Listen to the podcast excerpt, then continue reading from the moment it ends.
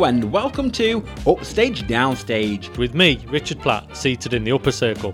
And me, Stephen Rees, seated in a cheap seat. This is the Theatre Podcast, where we discuss productions we've seen, things we've liked and may not have liked, giving our complete unprofessional and non-biased opinions. So grab a brew, take a seat and let's raise that curtain.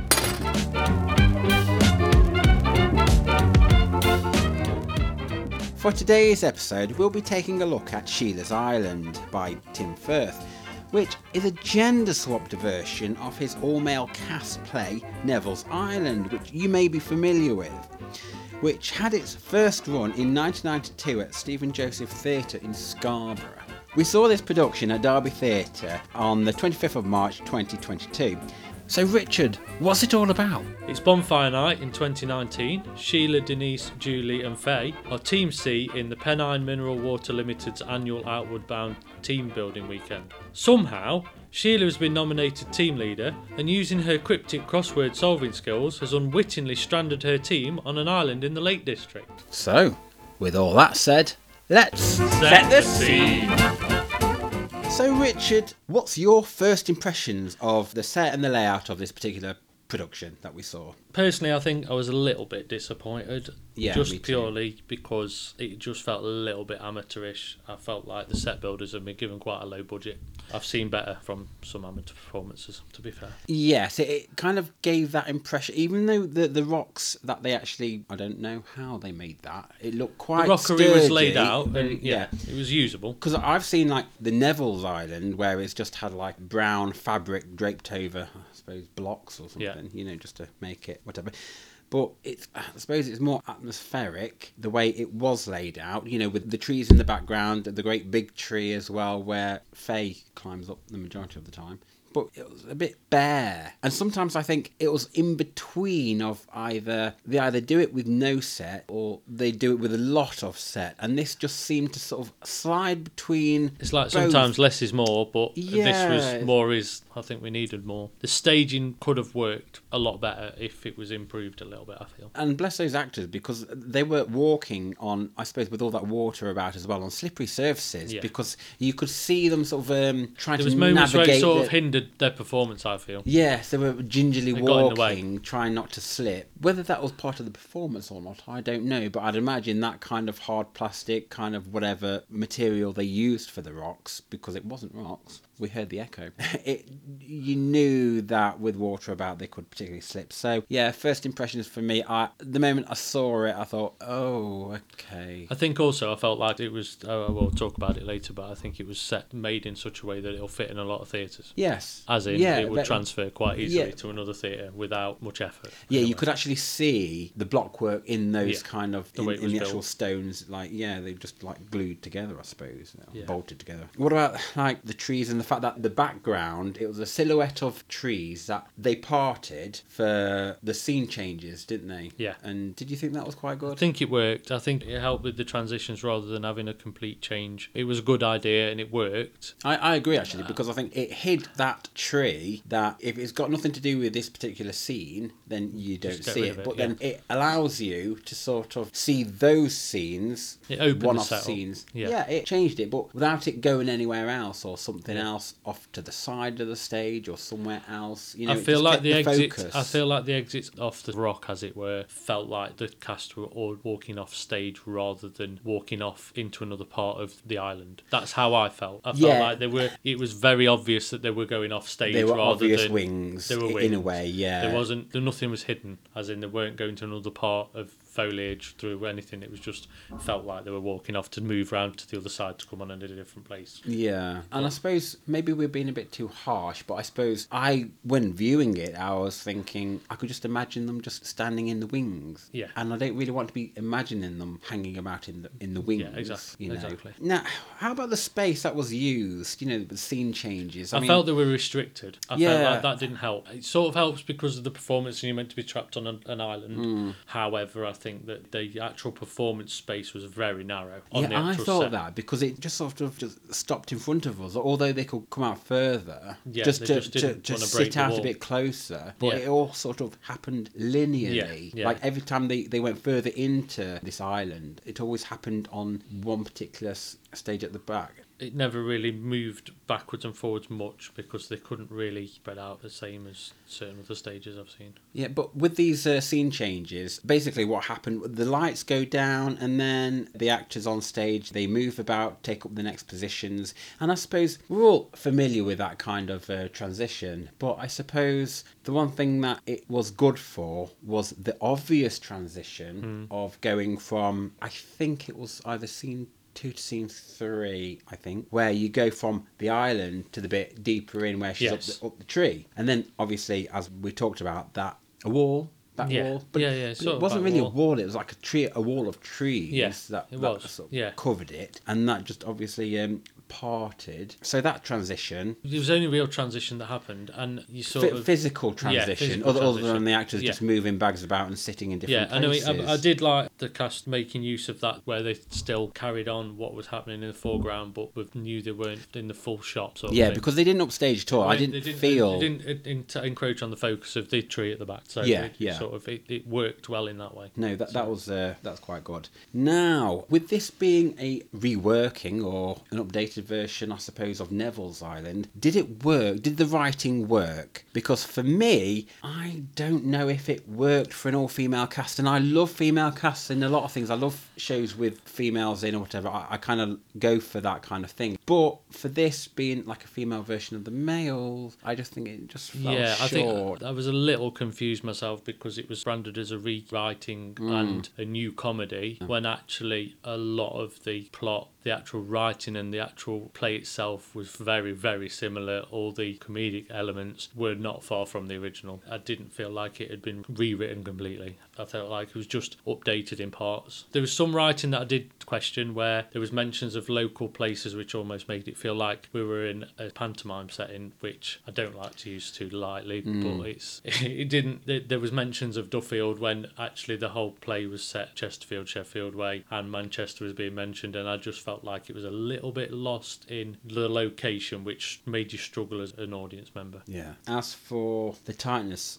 of it, because I know in the actual programme the writer has said, wasn't sure if it was going to work or not, because it was like somebody else's idea. Hey, why don't you write it as an all-female thing? And he went over it quite a lot. And he says he's tightened it up. Now, I can't remember... I mean, I've seen Neville's Island, but I've never analysed the script word for word, so I don't know what's been kept, what's been cut or anything. But I felt like it needed a little bit more tweaking, particularly in the first half... Well, first scene specifically. You know, get yourselves on the island, say why you're there, and then have this adventure or get your cast of characters interacting... But it seemed to be a little bit drawn out. Yeah, I just feel like it was the same sort of storyline almost for each of the characters, even though they were now female. And I felt like you sort of got a little lost in who they were and what they were there for. I just think there was moments with the writing where I think it was almost Neville's Island, because I've personally got experience of doing a few versions of Neville's Island with male casts. I've seen different versions. I've seen it done badly. I've seen it done well. So I know that it's a fine line between doing it right. I just felt like it could have been took further and it would have had more impact as a piece of writing. Yeah, I think the performances of the cast, they fulfilled the roles of those characters, and we'll talk about the performances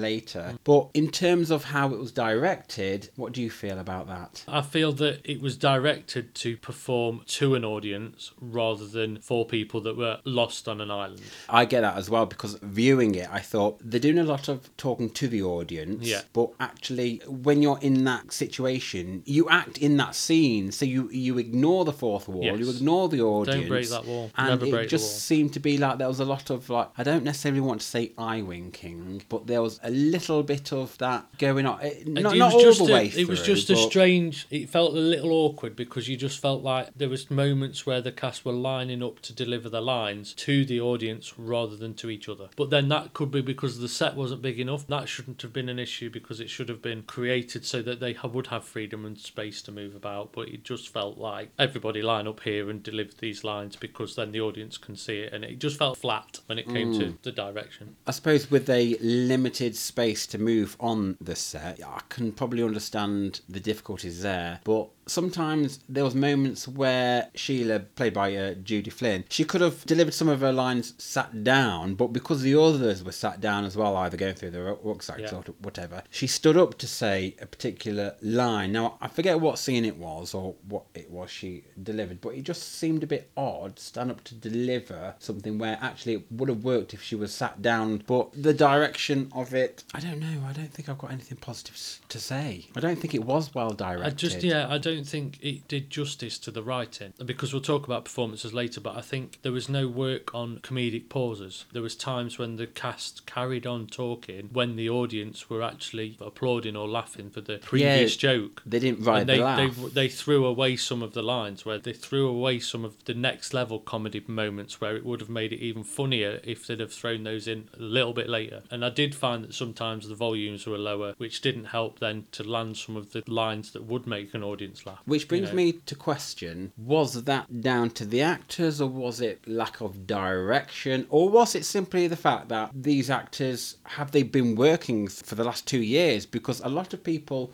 especially the actors, they've not done anything before. Right. Well, of course they've done stuff before, but not exactly for 2 years. But, I mean, is it that this was like a rushed production to get it on, really? Was it complacent? Have they just sort of thought the lines will do the work for them? And that, in some ways, it shouldn't... lines should do the work for you. You should do the work for the lines sometimes. And is this the first job these actors have had for a while? Yeah. We don't know, but it just seemed a little bit overall empty in terms of the pacing and the directing. The energy levels were low. I think that was the thing. Apart from a couple. Yeah. Oh, yeah, yeah. We'll talk about the good bits, but I think overall you felt a little bit let down by the fact the cast could have increased their performances themselves to enhance. But then maybe that was direction as well. You don't know. Now, moving on, do you know what we're here for? I think we're here for the drama.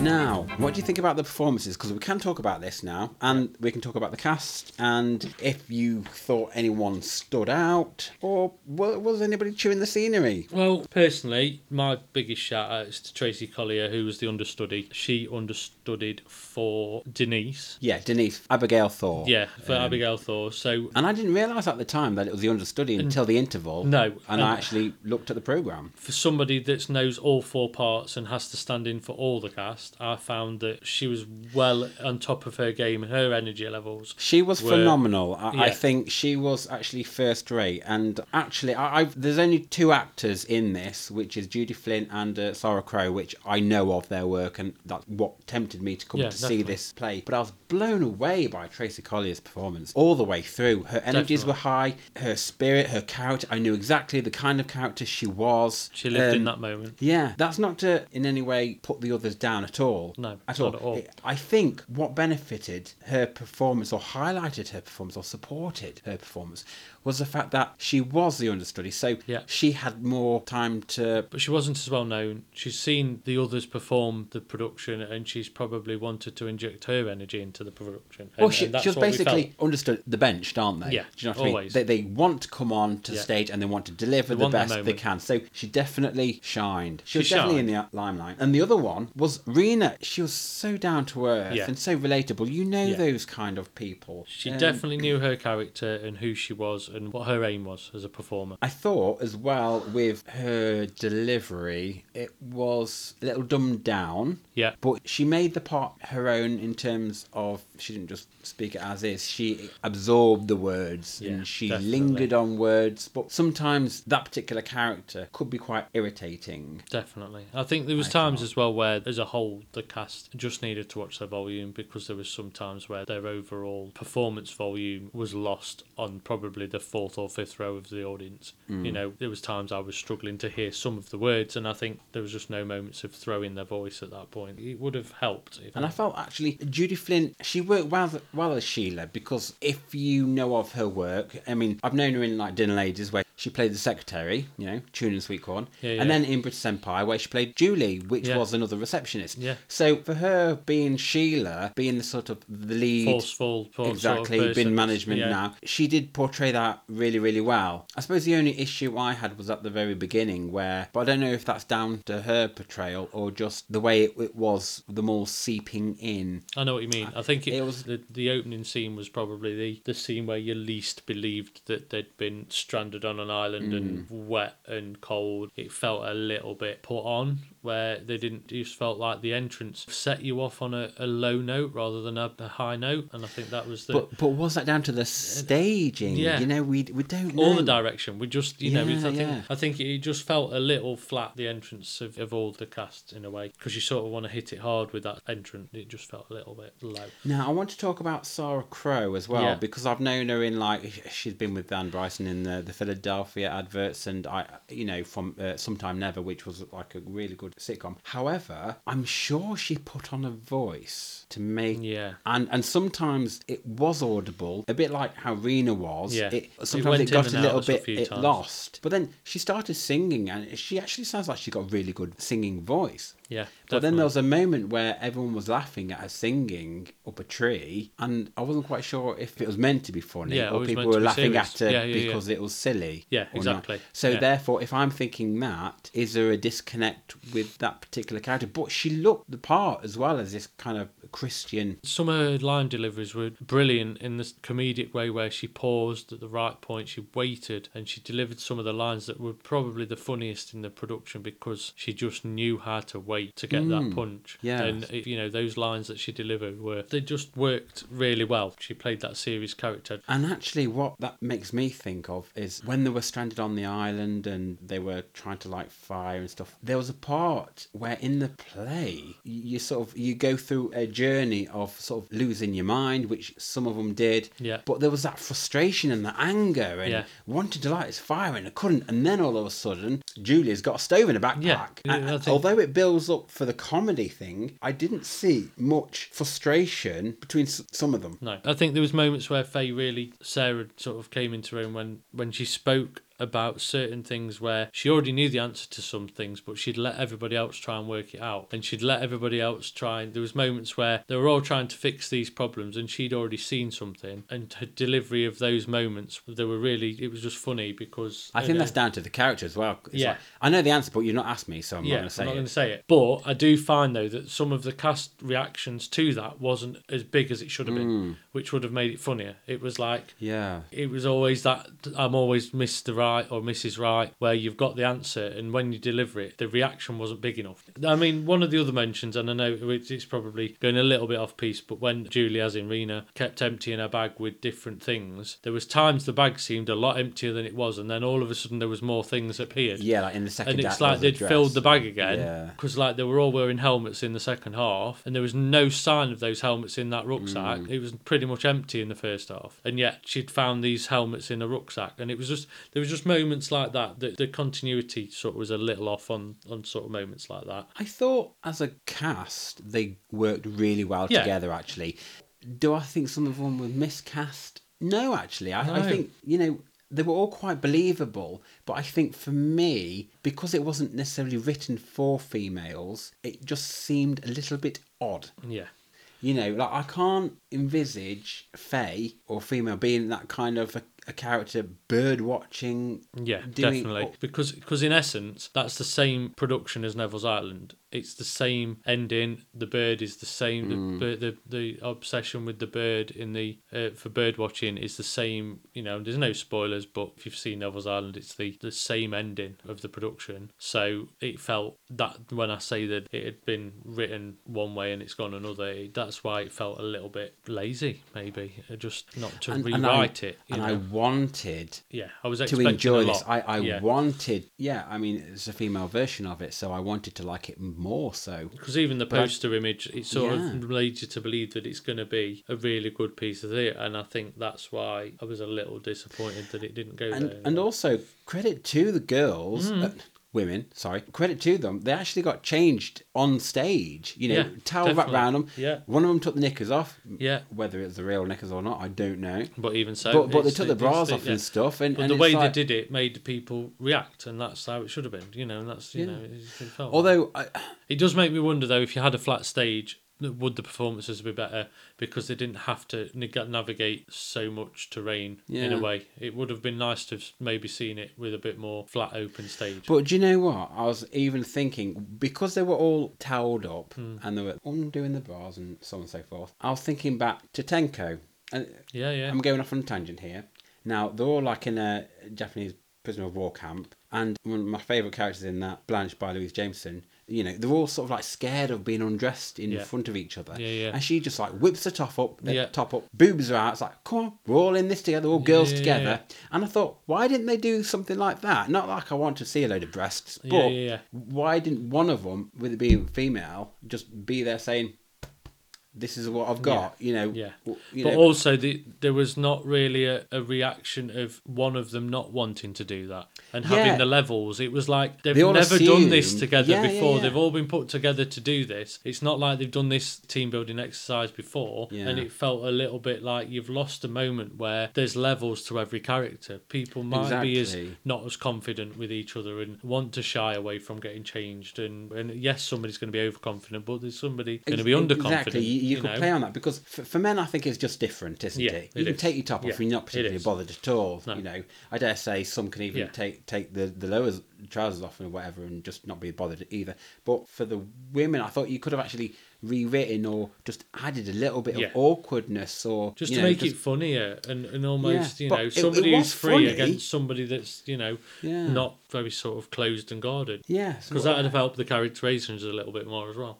Now we've talked about the set, which was designed by Liz Cook, but also the costumes were as well. Now what did you think of the costumes? I mean, it's one of those things where this production, costume-wise, you can't really go very far, apart from it's outdoor wear. And I did like the moments where Julie's character, Rena, had a lot of the costumes pre-wrapped in a lot of plastic to stop them getting wet and things like that. And there was a little moment of fun where a whole sort of evening gown came out of the rucksack, which had a good impact. See, the props were good. The props were good, yes. They were good. And I think they did enough of a blend of different colours on stage, and they had literally the whole kitchen sink in that rucksack, which was funny. Now, whether that was in Neville's Island, I'm not quite sure. It was, it was. Yeah, the one that got lost did get lost, and it's the same principle. I did feel though that the other two rucksacks never got opened really, and there was not a lot coming out of them. No. And it did feel a little bit like they'd been thrown away, and they are props and they should be used. So maybe they could have found some more items in that one as well, even if they were wet or they'd been drained. But also, handy. Now, whenever my mum goes out anywhere, she's always got a handbag. Yeah. None of them have handbags or anything like that. Right, fine, okay, if they're not going to take anything like that, but she'd have pockets of boiled sweets. Yeah, you know? Yeah, exactly. Polo mints. Yeah. This is all the women I know kind of have them kind of things. If you've gone to the level of having bags full of outdoor stuff, small pockets full of boiled sweets. Yeah, exactly. Now, when Julie was taking the sausage out, I was expecting for her to, like, take something out that she could probably sneakily eat before handing over the sausage. But then again, that's down to the actual play. But I think if you understand women, you could write it and adapt it a little bit more and add these little quirky bits, so it's a completely different play in its entirety, but it suits the characters. Yeah, and it still has the same link to Neville's Island. I think that's why we're talking about it in such a way. But I suppose, they did, I think, talk about hockey, which was different to the football, wasn't it? Which it was, but that worked. Yeah, that worked, and because they were talking about the navy pants. Definitely, that worked. Well, moving on to our next segment. What the tech is this? Now, you're a technical person, Richard. What did you think about, the use of sound, lighting, the special effects? Because they did use them. Yeah, they did. I witnessed them. I think I'd start with sound. I think there was a lot of moments where they just needed to up the volume on the sound effects themselves. They just felt thrown away. I think there was times where the initial entrance was a splash that was delayed and not loud enough. So when the first entrance came in that had that impact, it sort of felt flat just because the sound effect, you didn't know what Sheila's character had just come from, because the splash just wasn't there. I heard it, but then a lot of people wouldn't. It was like a 5-second delay, and it kind of lent itself to like being a bit of a pantomime drop, where you drop it and then you hear something a bit different. Definitely. Or a bit of a delayed thing. I think there was also moments where, for example, the fireworks in the second act, they just felt a little thrown away. There was no bass to the firework bang that made it feel bigger. It felt like it was that far in the distance, which I understand that they wanted it to be in the distance, but you couldn't hear it as part of the sort of ambience of being at a firework display. Yeah. Because the sound does travel quite a distance for a firework when it explodes. Yeah. Also, you ask anybody with a dog. Yeah, exactly. They'll all tell you that. And also there was the recordings of the boat going by. They were good, but I do think there was a little bit of that lost as well. So, and also the plane up above. Yeah. That was a bit too distant. Yeah, because bless her, Judy, she was on stage. Oh, can you hear it? Shush, shush. Well, no, we didn't. And then there was another delay before we heard it, and it was like, and it felt like just timings were a little bit off as well, which for that, sound is another person on stage. It isn't a throwaway piece of work. Sound and lighting are always another person on stage, so it's just as important as the cast members, and that's why I think it could have been worked on a little bit better. I felt the lighting, the backdrop lighting, that was good for the atmosphere, for the changing of going from night, afternoon and day, and so on and so forth. But when they had the helicopter searchlights, it just seemed to be a bit too much. Yeah. Like on the audience before anything was happening. Yeah.